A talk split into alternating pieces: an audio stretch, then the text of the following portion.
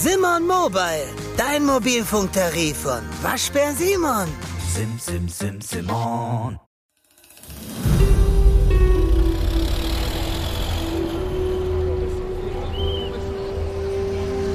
Herbst 1919. In Chicago pulsiert das Leben. Ein Ford Model T Coupé nach dem anderen kämpft sich durch die Häuserschluchten.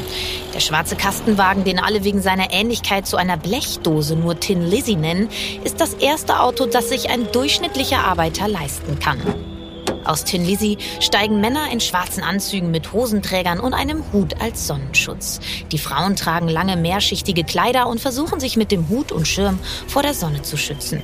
Es ist warm und sonnig im Herbst 1919 im mittleren Westen der USA. Auch am 1. Oktober. Auch knapp 300 Meilen entfernt von Chicago in Cincinnati, Bundesstaat Ohio. Hier tänzelt Eddie Seacott auf seinem Pitchers Mount in der Mitte des Spielfeldes. Von hier aus wird der Pitcher der Chicago White Sox gleich seinen ersten Wurf abfeuern.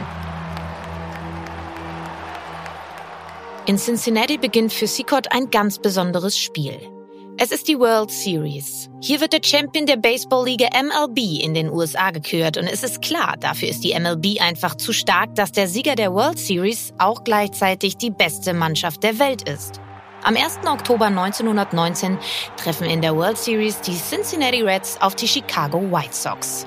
Redland Field, das Stadion der Reds, ist ausverkauft. 30.511 Fans wollen live dabei sein. Sie zahlen auf dem Schwarzmarkt bis zu 50 Dollar für ein Ticket. Ein kleines Vermögen im Jahr 1919. White Sox-Pitcher Eddie Seacott nimmt Blickkontakt mit dem gegnerischen Schlagmann Maury Roth auf. Und auch noch ein kurzer Blick zu seiner Frau Ellen auf der Tribüne, die dort mit den beiden Töchtern Rose und Virginia Platz genommen hat. Nur noch wenige Sekunden, dann wirft Eddie Seacott seinen ersten Ball. Zeitgleich im Ansonia Hotel in New York, Arnold Rothstein betritt die Lobby. Rothstein und über 100 andere Personen wollen von hier aus die World Series verfolgen. Ein Reporter im Hotel ist mit dem Redland Field verbunden und verkündet fast live die jeweiligen Spielstände. Public Viewing im Jahr 1919. Doch Arnold Rothstein will nur eines wissen, und zwar, ob sein Plan aufgeht, ob Eddie Seacott sich an die Absprache hält.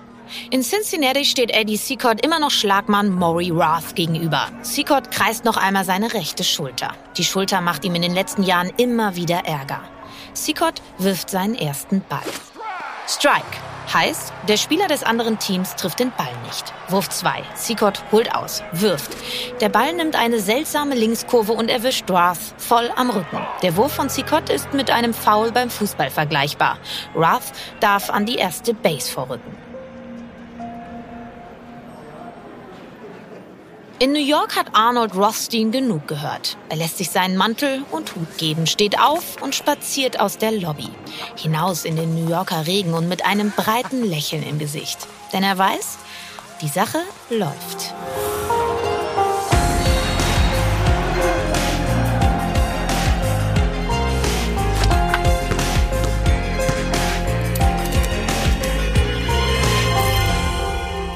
Und hiermit begrüßen wir alle Hörerinnen und Hörer zu einer neuen Folge von Playing Dirty Sport und Verbrechen. Zum ersten Mal wagen wir heute eine Reise so richtig tief in die Vergangenheit, ins Jahr 1919.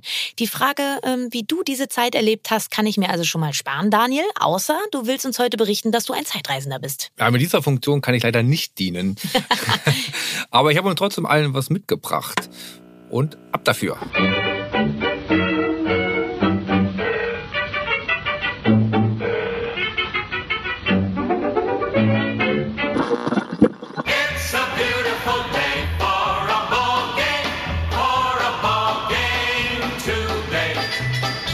Ich bin da sofort bei schwarzen Kastenwagen, Schiebermützen, Schwarz-Weiß-Bildern.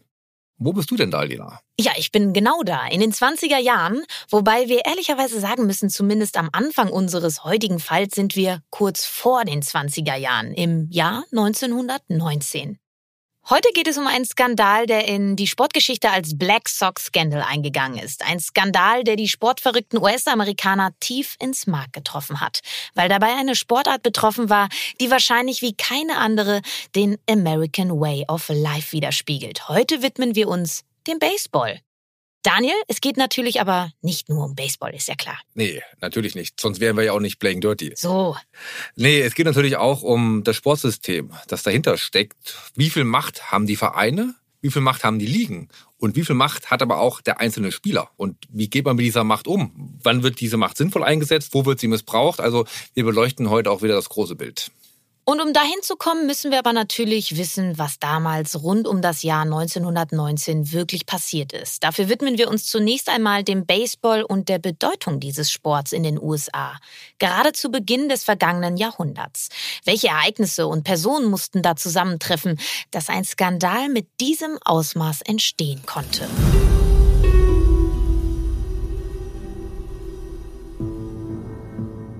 ...1919 ist in den USA ein Jahr der Normalisierung, beziehungsweise es soll ein Jahr der Normalisierung werden. Der Erste Weltkrieg ist am 11. November 1918 vorbei. Die US-Soldaten kehren heim und der liebste Zeitvertreib in der Heimat ist Baseball. In jeder noch so abgelegenen Ecke der USA findet man einen Baseballplatz und ein paar Männer, natürlich nur Männer, die ein paar Bälle schlagen.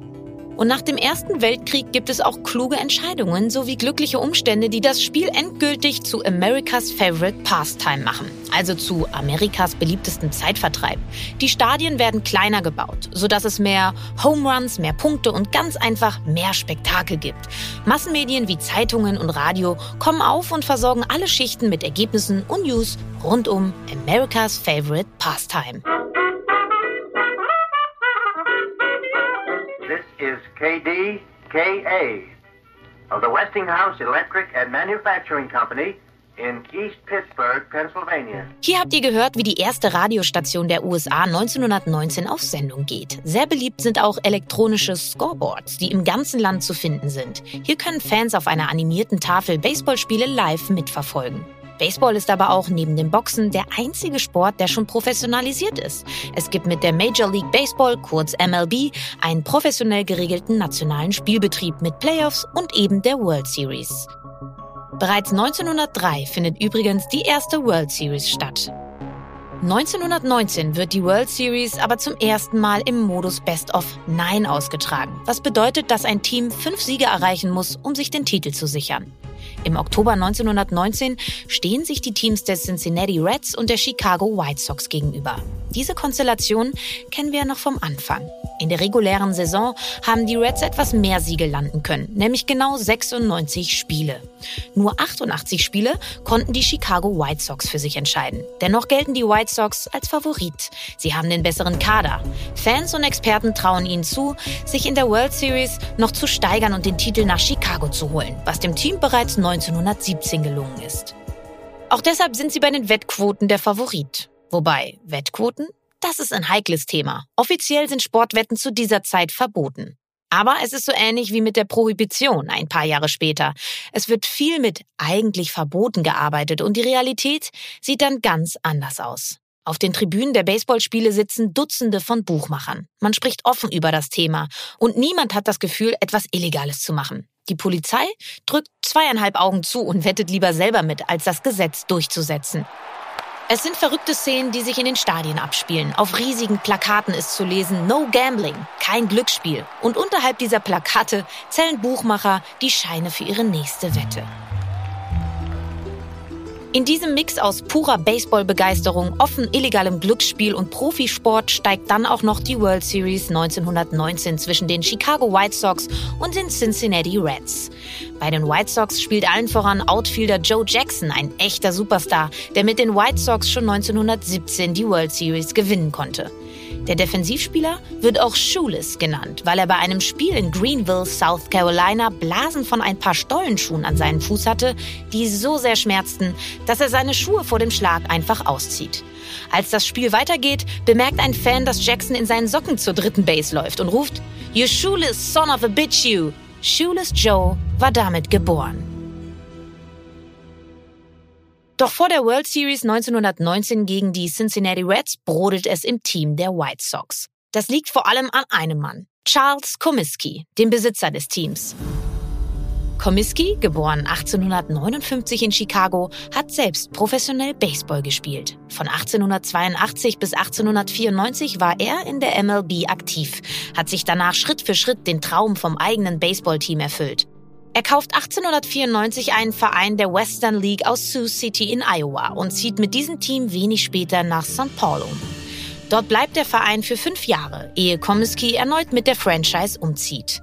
Die neue Heimat des Vereins ist ab 1900 Comiskys Heimatstadt Chicago.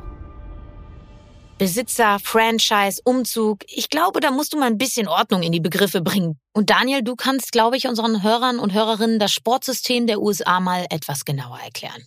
Ja, ich werde es auf jeden Fall mal versuchen. Grundlegend kann man sagen, dass es sehr viel zentralistischer geordnet ist in den USA. Die Macht, die von diesen Vereinen und den Besitzern ausgeht, ist viel, viel größer als die Macht, wie man sie zum Beispiel aus der deutschen Bundesliga kennt. Ja, wenn man so will, sind die Spieler Spielbälle von ihrem mhm. Verein, ja, von der ganzen Liga. Zum Beispiel haben sie kein Mitspracherecht bei Wechseln. Also es kann schon sein, das ist heute noch so, dass das Telefon klingelt und ein Besitzer sagt, pass auf, wir haben dich getradet, du bist ab sofort in San Francisco. Und, und sie können nichts machen. Man kann nichts machen, dann muss man umziehen. Die großen Stars können sich natürlich auch wehren, die haben natürlich auch Macht, weil sie heute so große Marken sind. Klar, das gibt schon, aber rein von dem Regelwerk ist es einfach so, dass sie einfach sich dann fügen müssen und was damals noch extremer ist. Damals war es zum Beispiel so, dass Spieler lebenslang zu einem Verein gehören. Das heißt, wenn jemand bei den Chicago White Sox gesagt hätte, ich warte jetzt mal zwei, drei Jahre und dann schließe ich mich einfach woanders an. Das wäre nicht gegangen, weil seine Rechte bei den Chicago White Sox immer geblieben wären. Ein bisschen muss man natürlich dann auch schauen auf die Stadt Chicago. Also wenn man, ich bin zugegebenermaßen ein großer US-Sportfan und Chicago ist so eine der Sportstädte in den USA, wenn man auch über die Sportarten hinweg, Baseball, Basketball, auch Football, also Chicago wird auch in den USA als die Sportstadt angesehen und das war damals auch schon. Also die White Sox waren damals schon eine extrem große Nummer und waren wirklich sehr beliebt und dementsprechend war auch der Besitzer, der Charles Comiskey, ein bedeutender Mann in Chicago. Es gibt Berichte, dass er auch im Gespräch war, Bürgermeister zu werden. Ich glaube, er hätte wahrscheinlich auch gar nicht so schlechte Chancen gehabt, zum Bürgermeister gewählt zu werden. Also Charles Comiskey, ein mächtiger Besitzer unter den ohnehin schon mächtigen Besitzern und auf der anderen Seite dann aber seine Spieler, die ja Stars waren, wenn sie auf die Straße gegangen sind, die da wie Helden bejubelt worden sind, aber auf der anderen Seite ihrem Charles Comiskey ausgeliefert gewesen sind. Und da ist so eine explosive Stimmung entstanden, die dann, glaube ich, auch, wie wir im Folgenden hören werden, in so einem Skandal explodiert ist. Nun, aus dieser Stimmung, die du ja angesprochen hast, diesem Mix aus unterschiedlichen Einflüssen, entsteht 1919 eben der wohl bisher größte Sportskandal in den USA.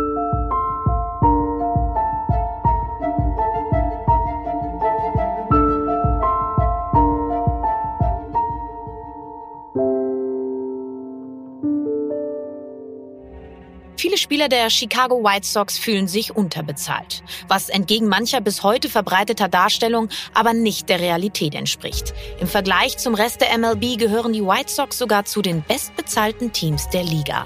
Topstars wie Shoeless Joe Jackson oder Buck Weaver erhalten pro Saison 6000 Dollar, was nach heutigen Maßstäben umgerechnet einem Einkommen von knapp über 100.000 Dollar entspricht. Dennoch schwebt 1919 eine gefühlte Ungerechtigkeit über dem Team. Die White Sox sind Helden in der sportverrückten Stadt Chicago, x-mal beliebter als der Stadtrivale, die Chicago Cubs. White Sox, White Sox, go, go, White Sox. Let's go, go, go, White Sox. Die White Sox werden angehimmelt. Die Spieler fühlen sich Charles Comiskey aber komplett ausgeliefert. Seine Gunst entscheidet über das Wohl und Leid jedes einzelnen Spielers. Und an einigen Stellen übertreibt es Comiskey. Comiskey weigert sich zum Beispiel, das Waschmittel für die Trikots der Spieler zu zahlen. Die Spieler weigern sich aber ebenfalls dafür aufzukommen. Und so spielen sie immer öfter in ungewaschenen Jerseys. Daher werden sie bereits vor dem Start der World Series 1919 auch die Chicago Black Sox genannt. Am 18. September 1919 trifft sich First Baseman Chick Gandil mit dem Bostoner Buchmacher Joe, Spitzname Sport Sullivan, in einem Bostoner Hotel. Wer bei den Treffen wen genau auf die Idee bringt, die World Series zu verschieben, ist bis heute umstritten. Für Sullivan ist es nicht sein erstes illegales Geschäft mit Sportwetten. Vor allem im Boxen hat er schon einige Kämpfe manipuliert und ordentlich abkassiert. Gut möglich, dass er sich nun bereit für das nächste große Ding fühlt. Oder hat Gandil endgültig genug von seinem Boss Komiski? Auch möglich. Fest steht allerdings, Beide Männer verlassen das Hotel in Boston an diesem 18. September 1919 mit dem festen Plan, die World Series 1919 zu manipulieren. Doch beide stehen vor jeweils völlig unterschiedlichen Problemen. Chick Gandil muss Mittäter in seinem Team finden. Ihm ist klar, dass er alleine eine erfolgreiche Manipulation nicht auf die Beine stellen kann. Joe Sullivan muss hingegen genügend Geld auftreiben, damit er die Spieler auch bezahlen kann. So viel Bargeld hat er nämlich nicht mal ebenso in der Tasche. Sullivan verspricht Gandil, dass er 80.000 Dollar aufbringen kann. Gandil ist überzeugt, dass er acht Spieler auf seine Seite bringen kann. Macht nach Adam Riese also 10.000 Dollar pro Spieler. Wichtig ist jedoch, was für Spieler er für den Plan gewinnen kann. Er benötigt vor allem einen Pitcher. Daniel, kannst du uns mal kurz erklären, warum gerade die Position des Pitchers so wichtig ist? Also der Pitcher ist im Baseball wirklich die zentrale Figur jeder Mannschaft. Das kann man auch ein bisschen vergleichen mit dem Quarterback im Football, auf den sich auch alles zentriert. Der Pitcher ist derjenige, der den Ball wirft, der sozusagen den Ball zum Schlagmann des anderen Teams wirft und damit das Spiel in Gang bringt. Das ist für uns so ein bisschen ungewohnt, gerade Mannschaftssport, weil wir ja dann immer sehr auf das Team, auf das Teamgefüge Wert legen, weil wir ja auch dann oft an den Fußball denken. Aber die Amerikaner lieben das. Die äh, Konzentration auf einen Spieler, auf einen Star, der die Franchise trägt. Also wenn man einen Pitcher verpflichtet, dann wird das ganze Club, die ganze Franchise wird dann auf diesem einen Pitcher aufgebaut und er ist wirklich auch das Aushängeschild nach außen und es ist völlig klar, dass nur diese beiden zusammen so funktionieren können und er ist dann der Mittelpunkt von allem. Und hier rückt also sofort Pitcher Eddie Sickert in den Fokus von Gandil.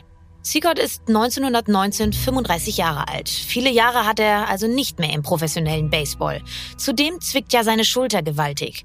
Vor und nach jedem Spiel legt er sie für mehrere Stunden auf Eis, um überhaupt das Spielfeld betreten zu können. Sehr gerne würde er auch seine beiden Töchter Rose, 13 Jahre jung, und Virginia, 3 Jahre jung, auf das College schicken.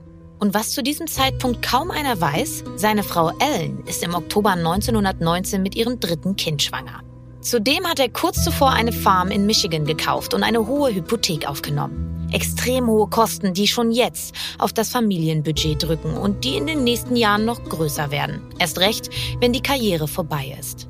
Unterstützt durch den gefühlten Geiz von Teambesitzer Charles Comiskey entschließt sich Eddie Seacott mitzumachen. Es kommt zum Dominoeffekt. Viele andere Spieler sagen, wenn Eddie mitmacht, bin ich auch dabei. Eddie besteht aber darauf, dass er die 10.000 Dollar vorab erhält. Der Plan kommt also langsam ins Rollen.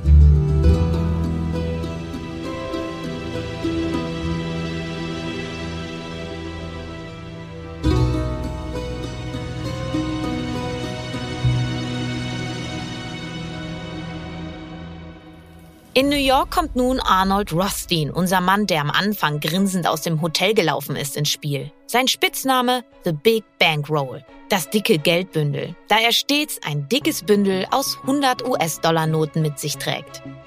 Joe Sport Sullivan kennt den mächtigen Mafia-Boss der Kosher Nostra, einer jüdisch dominierten Organisation, die damals von New York aus weite Teile des organisierten Verbrechens in den USA beherrscht. Rothstein kennt sich mit Sportwetten bestens aus. Mit Pferdewetten ist er reich geworden. Rothstein hat es so schon vor seinem 30. Geburtstag zum Millionär geschafft. 1919 ist er auf dem Höhepunkt seiner Macht, weiß aber auch, dass er jetzt besonders vorsichtig sein muss. Ihr kennt das ja. Im Erfolg macht man die größten Fehler. Er selber hält sich aus fast allen Verhandlungen heraus, agiert ausschließlich über Mittelsmänner. Ein Arnold Rothstein macht sich nicht die Hände schmutzig.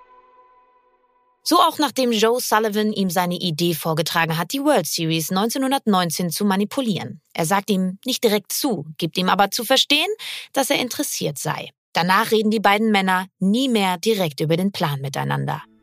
Rothsteins Vorsicht hat allerdings einen Nachteil. Es gibt von Beginn an viel zu viele Mitwisser. Dennoch nimmt Sullivan aus seinem Trip nach New York mit, das Geld wird fließen. Am 29. September trifft sich Sullivan mit den White Sox-Verschwörern um Chick Gandil in Chicago.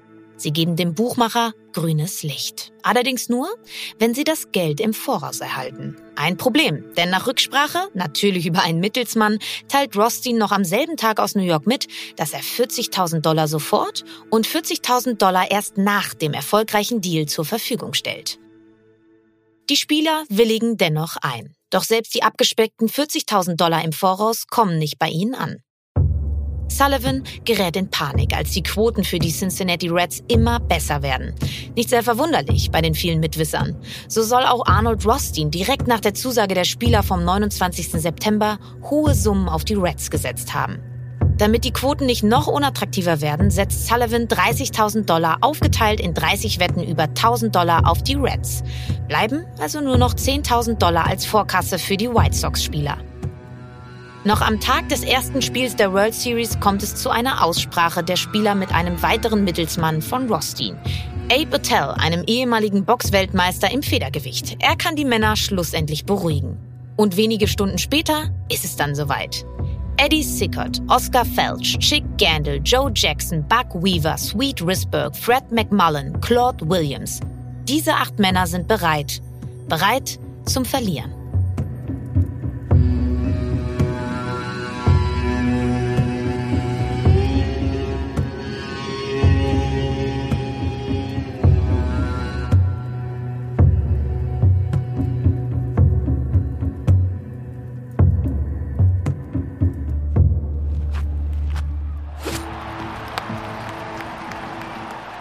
Spiel 1 der World Series 1919. Den Auftakt haben wir am Anfang schon gehört. Eddie Sickert, der als einziger das verabredete Geld schon erhalten hat, hält sich mit seinem ersten Pitch in den Rücken des Schlagmanns der Reds an das verabredete Zeichen. Der Rest des Spiels verläuft lange ausgeglichen. Im vierten Inning schwächelt Sickert jedoch auf wundersame Weise und die Reds können fünf Punkte nach Hause laufen. Doch die Verschwörer sind weiter beunruhigt, weil sie nicht die ganze Summe, sondern lediglich wieder nur 10.000 Dollar bekommen. Viele Fans ahnen hier noch nichts. Doch auf der Pressetribüne wird schon mächtig getuschelt. Schon am 2. Oktober erscheint im Philadelphia Bulletin ein von Ironie nur so triefendes Gedicht. Still, it really doesn't matter. After all, who wins the flag? Good, clean sport is what we're after, and we aim to make our brag. To each near or distant nation whereon shines the sporting sun, that all our games gymnastic, baseball is the cleanest one. Okay, diejenigen unter euch, die gut Englisch können, haben die Ironie vermutlich schon rausgehört. Der Autor des Gedichts sagt, dass alle Menschen sauberen und fairen Sport sehen wollen. Und wenn man sich danach in nahen oder fernen Ländern auf die Suche macht, wird klar, dass natürlich Baseball der sauberste Sport von allen ist. Dabei ist allen klar, Baseball ist vieles, aber nicht sauber. Spiel 2 findet direkt am nächsten Tag statt, dem 2. Oktober 1919. Wieder in Cincinnati. Wie verabredet pitcht nicht Eddie Seacott an diesem Tag, sondern Lefty Williams. Er fädelt den Betrug noch geschickter ein als Seacott einen Tag zuvor. Williams wirft stark und streut nur kleine Fehler ein, die aber nicht für großes Aufsehen sorgen. Die Schlagmänner der White Sox zeigen hingegen eine durchweg schwache Leistung. Die Reds gewinnen 4 zu 2. Die Verschwörer erhalten eine weitere Anzahlung von 10.000 Dollar, werden aber immer ungeduldiger. Wo verdammt nochmal bleibt die vereinbarte Summe? Für Spiel 3 geht es nach Chicago. Diesmal startet Dickie Kerr als Pitcher, der nicht in den Plan eingeweiht ist. Er zeigt eine grandiose Leistung. Das ist einigen Black Sox jedoch gar nicht so unrecht. Sie können sich durchaus mit dem Gedanken anfreunden, mit einem Sieg ein Zeichen in Richtung der eingeweihten Buchmacher zu setzen. Als wollten sie sagen, wenn ihr uns nicht bezahlt, dann gewinnen wir halt. So steuert auch Initiator Chick Gandil höchstpersönlich zwei Punkte zum 13-0-Sieg der White Sox bei. Nur sind einige Buchmacher fest von der vereinbarten Niederlage der White Sox ausgegangen und haben hohe Summen darauf gesetzt. Nun haben sie also noch weniger Geld, um die Spieler zu bezahlen. In Spiel 4 steht wieder Eddie Seacott auf dem Mount für die White Sox und entscheidet das Spiel mit zwei haarsträubenden Fehlern zugunsten der Reds. Nach dem Spiel überreicht Buchmacher Sullivan Chuck Gandil 20.000 Dollar, die er unter seinen Komplizen im Team verteilt. Spiel 5 ist lange sehr ausgeglichen, bis Oscar Felch im sechsten Inning zwei dicke Patzer unterlaufen und die Reds vier Punkte erzielen. Die Verschwörer sind nur noch eine Niederlage weg von der Vollendung ihres Plans. Doch nun werden die Cincinnati Reds auf einmal nervös. Die White Sox versuchen in Spiel 6 in Cincinnati alles, um zu verlieren. Gegen indisponierte Reds ist das an diesem Tag aber nicht möglich. Chicago gewinnt mit 5 zu 4. In der Serie steht es nun 4 zu 2. Doch die Verschwörer haben eine Hoffnung. Eddie Seacott. Der läuft in Spiel 7 wieder als Pitcher auf. Aber Seacott zeigt plötzlich eine makellose Leistung. Die White Sox verkürzen mit einem 4 zu 1 Sieg auf 4 zu 3 in der Serie. Nun werden Rothstein und Co. so richtig nervös. Wurde der White Sox-Pitcher aus Spiel 8 Lefty Williams und seine Familie von Schlägern der Mafia bedroht? Sollte er sich nicht an den Plan halten? So mancher Hollywood-Film spielt mit diesem Klischee. Bewiesen ist es nicht. Aber Arnold Rothstein hatte 270.000 Dollar auf einen Gesamtsieg der Reds gesetzt. Die Leistung von Lefty Williams in Spiel 8 deutet jedenfalls sehr auf die Theorie des sanften Drucks hin. Der Pitcher wirft langsame, gerade, leicht zu schlagende Bälle, sodass die Reds bereits nach dem ersten Inning mit 4 zu 0 in Führung liegen. Die Reds gewinnen das Spiel mit 10 zu 5 und die World Series mit 5 zu 3. Doch richtig freuen kann sich niemand über den neuen Champion. Und es dauert nicht lange, dass aus acht White Sox endgültig acht Black Sox werden. Und acht Angeklagte.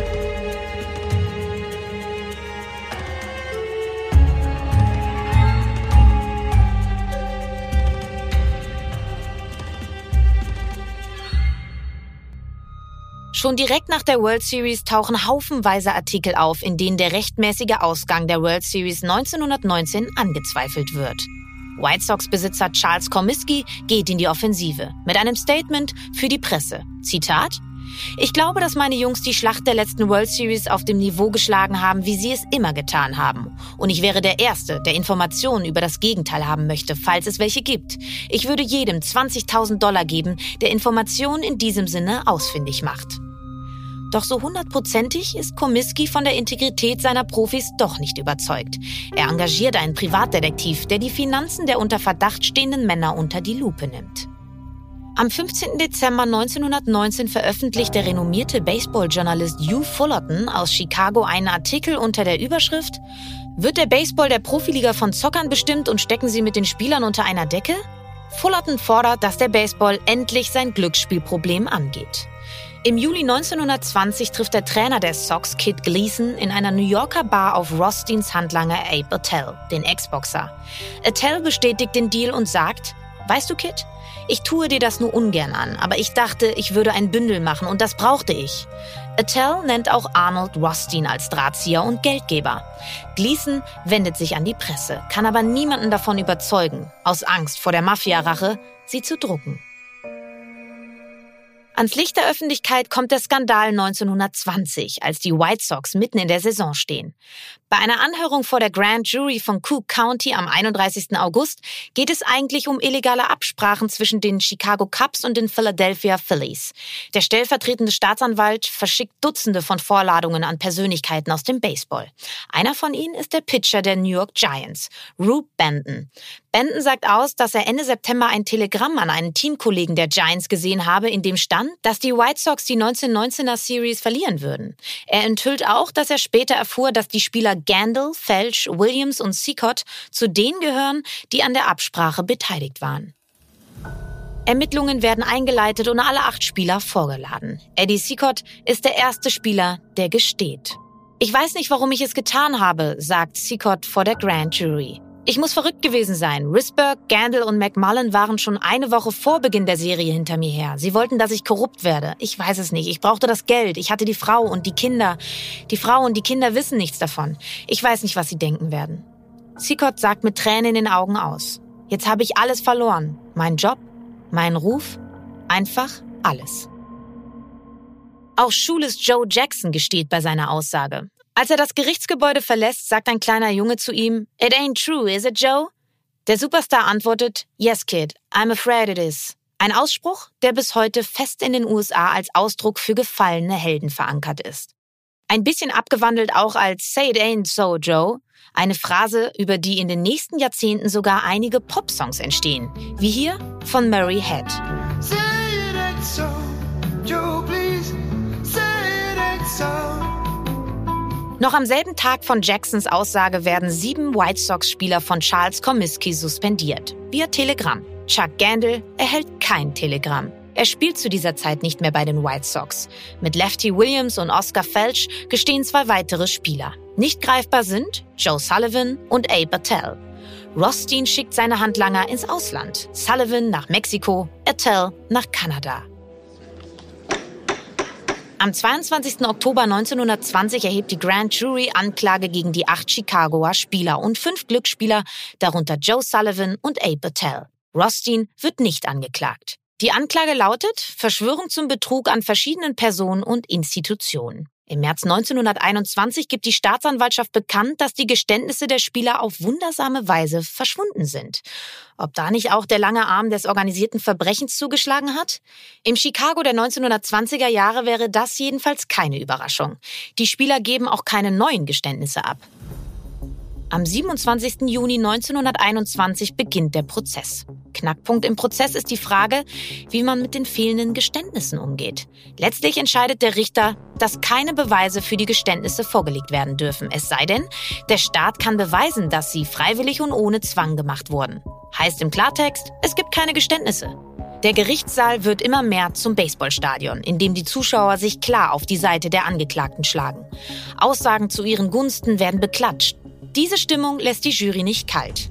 Am 28. Juli ziehen sich die Geschworenen zur Beratung zurück.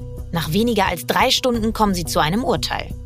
Unschuldig. In allen Fällen für alle Angeklagten.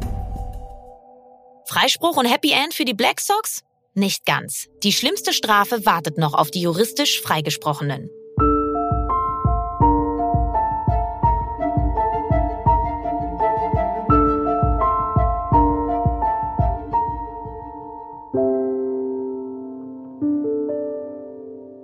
Auch wenn die Öffentlichkeit und besonders die Sportfans in Chicago die Freisprüche der Black Sox feiern, die Baseballfunktionäre erkennen die Gefahren der Ereignisse. Immer mehr Spiele geraten in den Verdacht, manipuliert zu sein und das organisierte Verbrechen droht, die Macht über America's Favorite Pastime an sich zu reißen.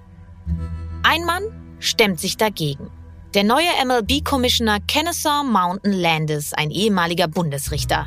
Er wird von den Eigentümern der Major League Clubs gebeten, die Glaubwürdigkeit des Spiels wiederherzustellen. Landis fordert dafür jedoch volle Befugnisse, die ihm die Eigentümer gewähren. Und seine erste Entscheidung ist gleich ein Paukenschlag. Er sperrt alle gerade freigesprochenen Black Sox. Nicht für ein paar Spiele, nicht für eine Saison, sondern lebenslang. Kennesaw Mountain Landis verkündet gnadenlos, kein Spieler, der ein Spiel absichtlich verliert, kein Spieler, der vorhat oder verspricht, ein Spiel absichtlich zu verlieren, kein Spieler, der an einer Konferenz teilnimmt, in der korrupte Spieler und Zocker planen und darüber diskutieren, wie Spiele absichtlich verloren werden und nicht sofort seinen Club davon erzählt, wird jemals professionell Baseball spielen. Moin, ihr Fußballverrückten da draußen. Haben wir uns eigentlich schon mal gehört? Wir sind Kili und André von Stammplatz und wir versorgen euch jeden Morgen mit den wichtigsten Fußballinfos des Tages. Wenn ihr aufsteht, sind wir schon da und wir sorgen dafür, dass ihr mitreden könnt. Egal, ob in der Mittagspause auf der Arbeit, in der Kneipe oder in der WhatsApp-Gruppe mit euren Kumpels. Und wir machen das Ganze nicht alleine. Unterstützung bekommen wir von unseren Top-Reportern aus der ganzen Fußballrepublik. Mit uns seid ihr immer auf dem neuesten Stand. Versprochen. Folgt Stammplatz auf der Podcast-Plattform eures Vertrauens, um keine Folge mehr zu verpassen. Das trifft die Spieler unterschiedlich hart. Für Spieler, die sowieso kurz vor dem Karriereende stehen, ist die lebenslange Suspendierung zu verkraften. Doch das ist nicht bei jedem White Sox der Fall. Am härtesten trifft die Härte des neuen Commissioners Schules Joe Jackson. Er befindet sich mit Anfang 30 gerade in der stärksten Phase seiner Karriere. Zudem ist unklar, wie tief Jackson wirklich in der Verschwörung steckt und ob er überhaupt Geld angenommen hat. Bis heute. Zeugen sprechen von 5000 Dollar, die er angenommen hat. Jackson selbst bestreitet das bis zu seinem Tod. Sein Schlagdurchschnitt, die sogenannte Betting Average, ist mit 0,356 die dritthöchste der MLB-Historie. Der Wert sagt aus, wie oft Spieler den Ball genau treffen und so Punkte erzielen. Je höher der Wert, desto besser. Schon ab 0,3 gilt ein Schlagmann als außergewöhnlich gut. Joe Jackson ist damit ein absoluter Ausnahmespieler. Doch die Hall of Fame bleibt ihm verschlossen. Jahr für Jahr fordern Fans, dass Schules in die Riege der besten Spieler aller Zeiten offiziell aufgenommen wird. Und Jahr für Jahr verweigert die MLB ihm diese Anerkennung. Nach dem Verbot versuchen einige White Sox-Verschwörer eine Tournee durch drei Bundesstaaten zu organisieren. Daraus wird jedoch nichts, weil Commissioner Landis klarmacht, dass jeder, der mit oder gegen sie spielt, ebenfalls ein lebenslanges Baseballverbot erhält. Sie kündigen daraufhin an, jeden Sonntag ein reguläres Spiel in Chicago zu veranstalten. Aber der Stadtrat von Chicago droht damit, jedem Baseballstadion, das sie spielen lässt, die Lizenz zu entziehen. Eddie Sicott kehrt in seine Heimatstadt Livonia in Michigan zurück. Er betreibt dort zunächst eine Tankstelle, arbeitet dann als Wildhüter im Michigan Department of Natural Resources und zuletzt für die Ford Motor Company, wo er 1944 in den Ruhestand geht. Danach ist er passionierter Erdbeerbauer. Sicott wird 84 Jahre alt. Seine Hypothek kann er im Laufe seines Lebens abbezahlen.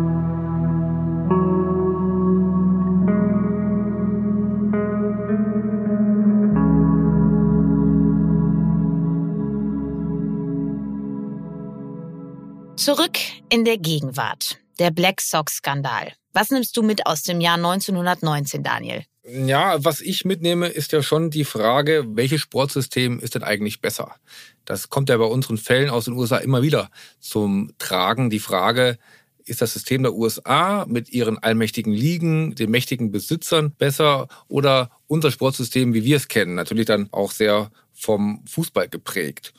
Und da muss man schon sagen, dass das System in den USA dafür gesorgt hat, dass die Karriere von Julius Joe Jackson einfach beendet worden ist. Er hatte keine Chance, sich da nochmal gegen aufzulehnen, seine Karriere fortzusetzen auf dem Peak seiner Karriere. Und das ist doch auch schon eine relativ tragische Komponente unseres Falles, finde ich, die halt aus dem Sportsystem der USA entsteht. Hier bei uns haben wir ja gerade so ein bisschen eine umgekehrte Debatte, in der wir sagen, dass die Fußballer zu viel Macht haben und sie ihren Willen den Vereinen aufdrücken können. Und ich finde, da sieht man schon, dass es so ganz recht machen kann man es uns wahrscheinlich nie. Es gibt Vor- und Nachteile, aber naja, so ganz unwohl fühle ich mich mit unserem System auch nicht. Und äh, was wäre denn jetzt konkret äh, heute aus deiner Sicht besser? Ich bin schon davon überzeugt, dass Jules Show seine Karriere hätte fortsetzen können.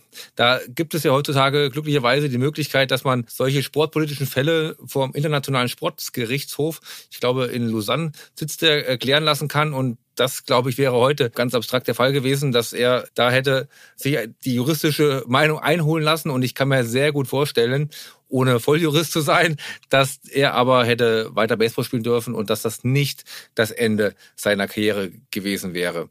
Und dann kommen wir natürlich auch wieder zu der Thematik des Wettens. Das hatten wir ja auch schon mal sehr groß im Fall Robert Holzer gehabt und wir sehen hier wieder, welchen großen Einfluss das auf den Sport haben kann und welchen negativen Einfluss das auch auf den Sport haben kann. Und ja, ist halt wieder auch so ein bisschen so ein Mahnmal, das haben wir damals ja auch schon gesagt, lasst die Wetten nicht so tief in den Sport rein. Es muss nicht der Hauptsponsor eines Fußballvereins ein Wettanbieter sein. Also man wird sie die ganze bannen können, man muss damit umgehen können, aber schon im Jahr 1919 hat es die Macht gehabt, eine Sportart zumindest in ihren Grundfesten zu erschüttern. Was lösen denn die Black Sox bei dir noch aus, Lena? Also bei mir ist äh, bei all den Namen, und wir hatten wirklich einige, äh, nur einer richtig tief verankert im Kopf geblieben. Commissioner Landis, ja. Ich sag ganz ehrlich, der gibt mir Hoffnung, dass es manchmal eben nur eine mutige, sich selbst ja nicht so wichtig nehmende Person braucht, um feste Strukturen aufzubrechen. Und im Fall der Black Sox war es eben Commissioner Landis. Und ich glaube, der hat mit seiner resoluten Art vermutlich diesen Sport gerettet. Und ich würde mir auch bei anderen Sportarten mehr Leute wie Commissioner Landis wünschen, die durch ihre Liebe zum Sport diesen vor kriminellen Energien schützen. Also ich sag mal so, ich fordere vehement mehr Commissioner Landis im Sport und ich glaube, so einer würde zum Beispiel auch der FIFA, ja, würde der FIFA ganz gut Mehr tun. Aber Landeswagen. Mehr Landeswagen, aber das ist jetzt ein anderes Thema. Und damit verlassen wir die Welt der schwarzen Kastenwagen, der Schiebermützen und Wettmanipulationen wieder. Auch den Mobstern sagen wir Goodbye. Die nächsten Verbrecher auf der anderen Seite des Atlantiks warten allerdings bereits auf uns. Wir bleiben nämlich für unseren Fall in der nächsten Woche in den USA. Da wird es noch eine ganze Ecke politischer. Es geht um Donald Trump und den Sturm aufs Kapitol. Ein Tiefpunkt in der jüngeren Geschichte des Landes. Und es geht um einen zweifachen Olympiasieger, der bei diesem Angriff auf die Demokratie an vorderster Front mit dabei ist. Also, bis dahin, tschüss und wir hören uns.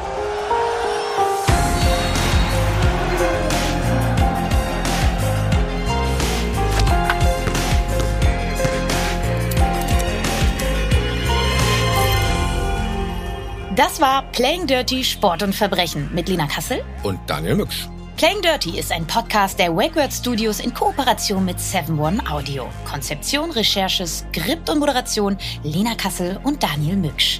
Redaktion WakeWord Mira Dönges, Stefan Rommel und Johanna Steiner. Produktion WakeWord Felix Stäblein. Projektleitung WakeWord Annabel Rühlemann. Executive Producer WakeWord Sven Rüdicke und Ruben Schulze-Fröhlich, Partnermanager 7-One Audio Felix Walter. Wir freuen uns, wenn ihr diesen Podcast abonniert, liked und bewertet.